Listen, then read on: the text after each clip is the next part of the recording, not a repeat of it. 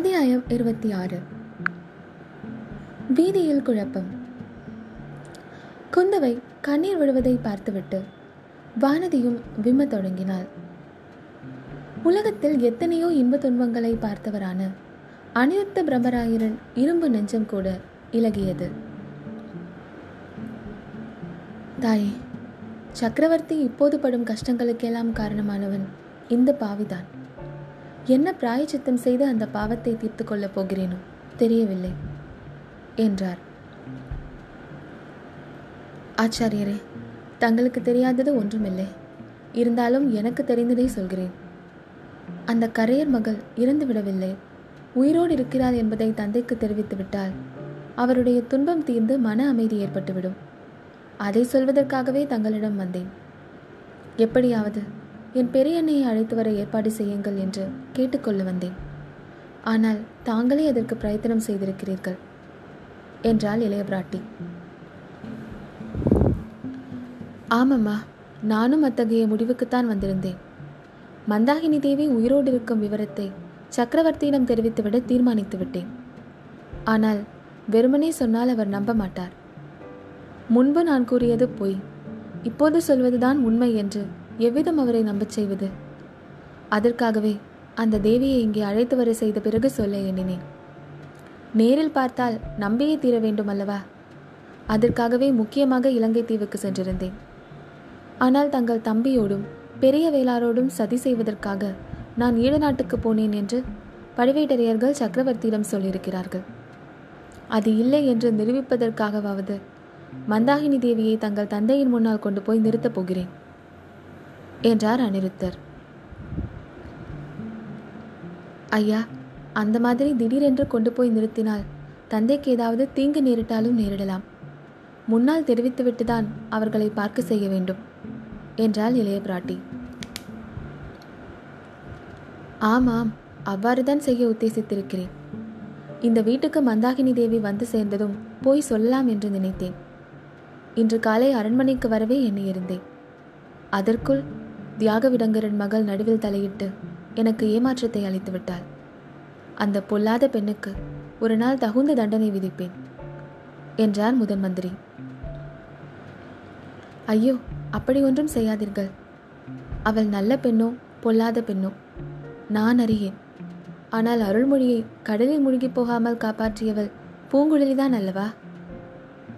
என்றாள் இளைய பிராட்டி. கடவுள் காப்பாற்றினார் என்று சொல்லுங்கள் தாயே. பார்க்கடலில் பள்ளி கொண்ட பகவான் காப்பாற்றினார்.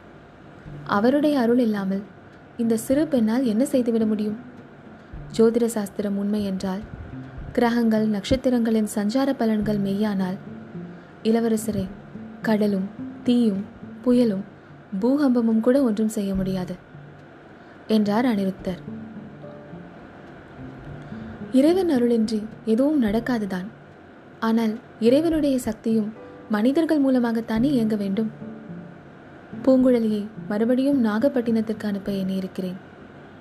அல்லது தாங்கள் வேறு விதமாக எண்ணினால்? பகிரங்கமாகவே அருள்மொழியை இங்கு வர செய்யலாம் என்று கருதினால்? என்று தயங்கினாள் குந்தவை. இல்லை தாயே இல்லை.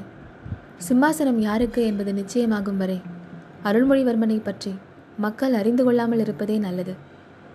தங்கள் தந்தையை இன்று முடிவாக கேட்டுவிட எண்ணி இருக்கிறேன் மதுராந்தகருக்கு பட்டம் கட்டுவதாக இருந்தால் தங்கள் தம்பியை மறுபடியும் ஈழ நாட்டுக்கு திருப்பி அனுப்பிவிடுவது நல்லது. அருள்மொழிவர்மர் இங்கிருக்கும் போது மதுராந்தகருக்கு மகுடம் சூட்ட சோழ நாட்டு மக்கள் ஒரு நாளும் உடன்பட மாட்டார்கள். சோழ நாடு பெரும் ரணகலமாகும். சோழ நாட்டின் நதிகளிலெல்லாம் இரத்த வெள்ளம் பெருகி ஓடும் என்றார் அனிருத்தர். ஆச்சாரியரே அப்படியென்றால் பூங்குழலியையும் சேந்தன் அமுதனையும் மறுபடி நாகைப்பட்டினத்திற்கு அனுப்புவதே நல்லதல்லவா? என்று கேட்டாள் இளைய பிராட்டி. அதுதான் நல்லது. சக்கரவர்த்தி விரும்பினால் ஒரு முறை அருள்மொழிவர்மர் ரகசியமாக தஞ்சைக்கு வந்துவிட்டு திரும்பி போகலாம் என்றார் அனிருத்தர். ஆமாம் மந்தாகினி தேவியும் அருள்மொழியும் உயிரோடு இருக்கிறார்கள் என்பதை ஒருமுறை கண்ணால் பார்த்து தெரிந்து கொண்டால்தான் சக்கரவர்த்தியின் உள்ளம் அமைதி அடையும். என்றாள் இளைய பிராட்டி. பெரிய இளவரசரை பற்றி தங்கள் தந்தைக்கு எந்தவித கவலையும் இல்லை அல்லவா? என்று கேட்டார் அனிருத்தர். இல்லவே இல்லை. ஆதித்த கரிகாலனுக்கு அபாயம் விளைவிக்கக்கூடியவர்கள் இந்த உலகத்திலேயே இல்லை என்று சக்கரவர்த்தி நம்பியிருக்கிறார். தாங்கள் என்ன நினைக்கிறீர்கள் ஐயா? எனக்கென்னவோ அவ்வளவு நம்பிக்கை இல்லை. போர்க்களத்தில் பெரிய இளவரசர் அசகாய சூரர்தான். ஆனால் மற்ற இடங்களில் அவரை ஏமாற்றுவதும் வஞ்சிப்பதும் கஷ்டமல்ல. பழுவேட்டரையர்கள் அவரை விரோதிக்கிறார்கள். பழுவூர் இளையராணி அவருக்கு எதிராக ஏதோ பயங்கரமான ரகசிய சூழ்ச்சி செய்து வருகிறார் இந்த இரண்டு செய்திகளையும் கரிகாலருக்கு என் சீடன் மூலம் சொல்லி அனுப்பினேன். இருந்தாலும் பலனில்லை தஞ்சாவூருக்கு எவ்வளவு சொல்லியும் வர மறுத்தவர் கடம்பூர் சம்புவரையர் மாளிகைக்கு போயிருக்கிறார்.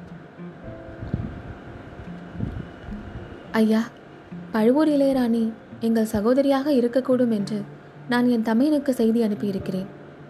அருகிலிருந்து காப்பாற்றும்படியும் வானர்குலத்து வீரருக்கு சொல்லி அனுப்பினேன். ஆஹா வல்லவரையர் மட்டும் இப்போது இங்கே இருந்திருந்தால் நாகைப்பட்டினத்திற்கு அனுப்பியிருக்கலாம். அந்த பிள்ளை ஏதாவது சங்கடத்தில் அகப்பட்டு கொள்ளாமல் இருப்பதற்கு நானும் என் சீடனை அனுப்பியிருப்பேன். இப்போது கூட தாங்கள் பூங்குழலியை அனுப்பினால் பின்னோடு திருமலையையும் அனுப்ப உத்தேசிக்கிறேன் என்றார் அனிருத்தர். போனவர்கள் இன்னும் வந்து சேரவில்லையே. என் பெரியண்ணை வந்துவிட்டால் என் நெஞ்சிலிருந்து முக்கால்வாசி பாரம் இறங்கிவிடும் ஐயா. அவர் வந்த உடனே தாங்கள் என் தந்தையை சந்தித்து சொல்லிவிடுவீர்கள் அல்லவா? நான் என் அன்னையிடம் ஆதியிலிருந்து எல்லா கதையையும் சொல்லியாக வேண்டும் என்றாள் இளைய பிராட்டி. ஆஹா மலையமான் மகளுக்குத்தான் எத்தனை மன துன்பங்கள் அதோடு திருக்கோவலூர் கிழவனுக்கு இதெல்லாம் தெரியும் போது அவன் என்ன செய்ய போகிறானோ?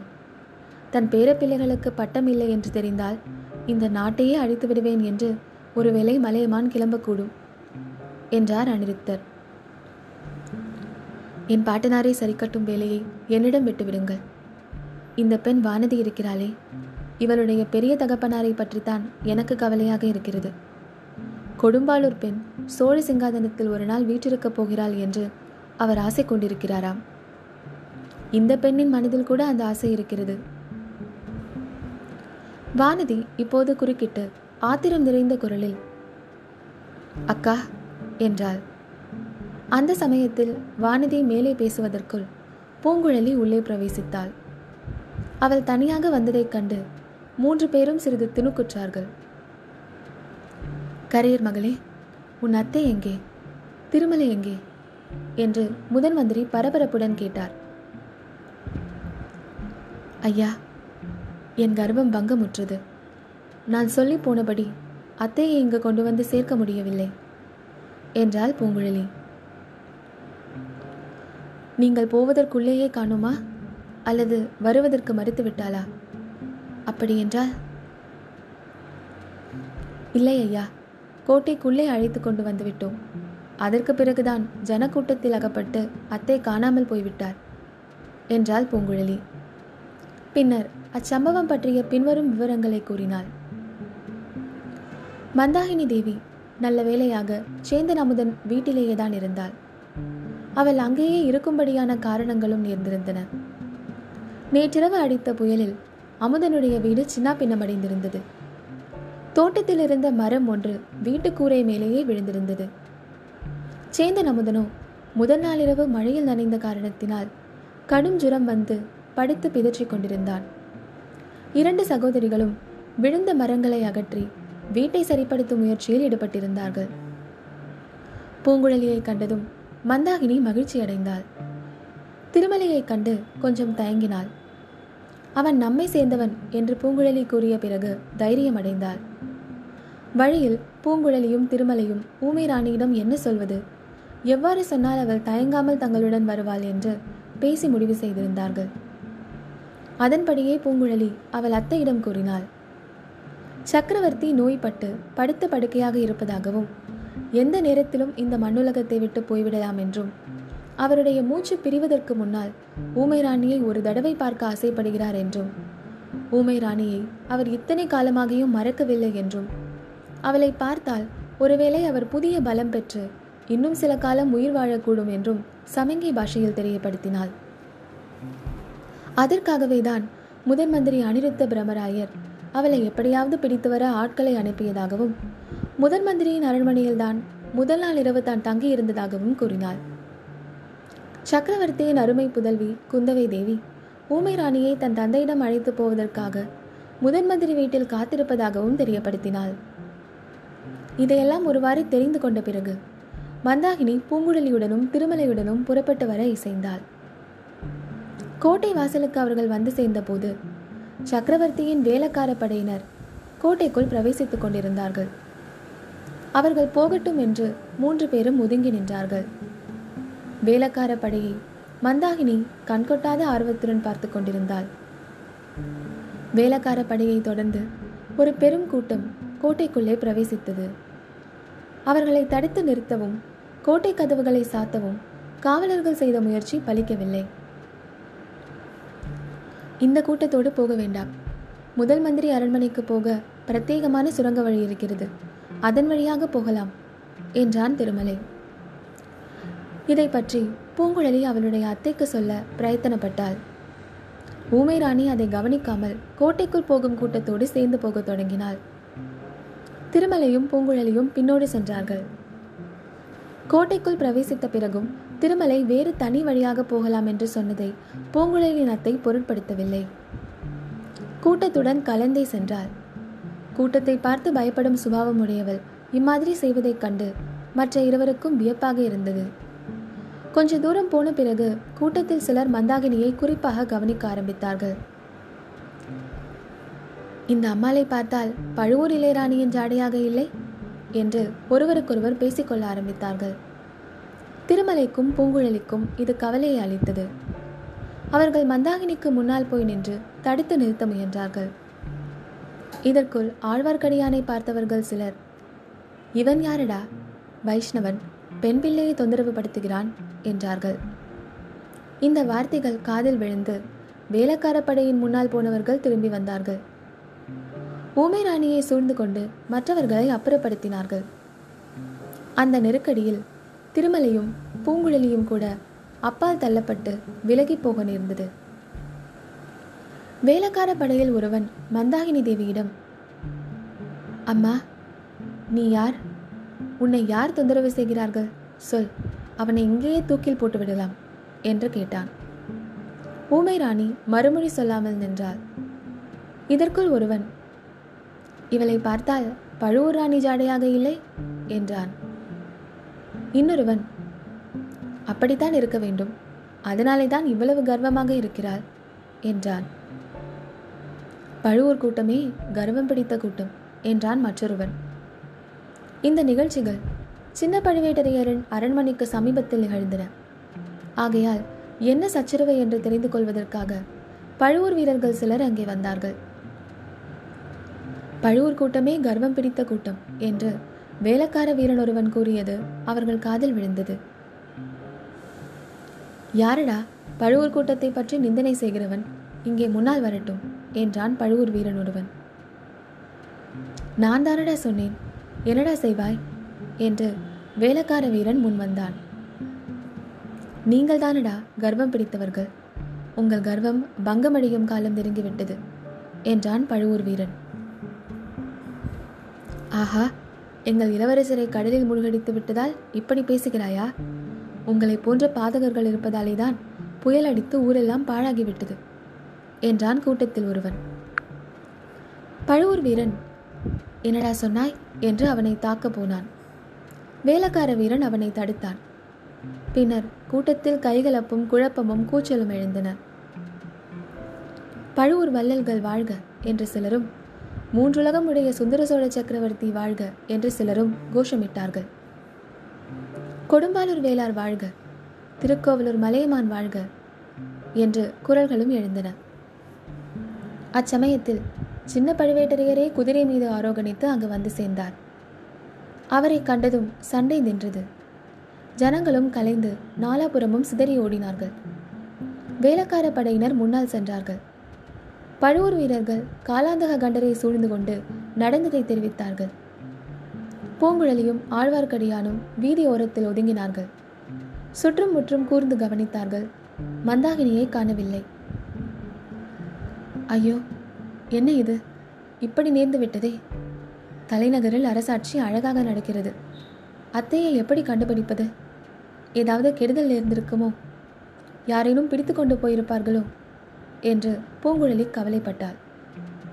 காலாந்தக கண்டரும் பழுவூர் வீரர்களும் போன பிறகு நாலாபுரமும் தேடி பார்த்தார்கள். மந்தாகினியை காணவில்லை. திருமலை நான் இன்னும் சிறிது நேரம் தேடி பார்க்கிறேன். நீ சீக்கிரம் சென்று முதன் மந்திரியிடமும் இளைய பிராட்டியிடமும் சொல். நாம் இரண்டு பேர் மட்டும் தேடினால் போதாது. முதன் மந்திரியும் இளைய பிராட்டியும் ஏதேனும் ஏற்பாடு செய்வார்கள் என்றான். பூங்குழலி போவதற்கு தயங்கினாள். மறுபடியும் ஆழ்வார்க்கடியான் நான் சொல்வதை கேள் உன் அத்தைக்கு ஒன்றும் நேர்ந்திருக்காது. ஜனக்கூட்டத்தில் யாரோ தெரிந்த மனிதன் ஒருவனை உன் அத்தை பார்த்திருக்கிறார். அவள் ஒரு திக்கையே கவனமாக நோக்கியதிலிருந்து ஊகிக்கிறேன். அதனால்தான் கூட்டத்தோடு சேர்ந்து வந்தாள். இப்போதும் அவனை தொடர்ந்துதான் போயிருப்பாள் என்று தோன்றுகிறது. எப்படியும் கண்டுபிடித்து விடலாம். நீ போய் முதன் மந்திரியிடம் சொல் என்றான். பூங்குழலி முதன் மந்திரியின் அரண்மனைக்கு வந்து சேர்ந்தாள். இதையெல்லாம் கேட்ட குந்தவை பெரிதும் கவலை அடைந்தாள். அனிருத்தர் அவ்வளவு கவலை கொண்டதாக தெரியவில்லை. பார்த்தீர்களா இளவரசி? கலக பிசாசு எப்போது சந்தர்ப்பம் கிட்டும் என்று காத்து கொண்டிருப்பதை அறிந்து கொண்டீர்களா? அருள்மொழிவர்மர் உயிரோடு இருக்கிறார் என்று தெரிய வேண்டியதுதான். ராஜ்யமெங்கும் தீ மூண்டுவிடும் என்றார். தாங்கள் முதன் மந்திரியாக இருக்கும் வரையில் அப்படி ஒன்றும் நேராது. இப்போது என் பெரியண்ணையை பற்றி சொல்லுங்கள். நான் பயந்ததைப் போலவே ஆகிவிடும் போல் இருக்கிறதே. அவரை எப்படி கண்டுபிடிப்பது? என்று கேட்டாள். அந்த கவலை தங்களுக்கு வேண்டாம். கோட்டைக்குள் வந்துவிட்டதால் இனி நான் அறியாமல் வெளியில் போக முடியாது. அதற்கு தக்க ஏற்பாடு செய்து விடுகிறேன். தேடவும் ஏற்பாடு செய்கிறேன். இனி சக்கரவர்த்தியை பார்க்காமல் மந்தாகினி தேவி இவ்விடத்தை விட்டு போகவும் மாட்டாள் என்றார்.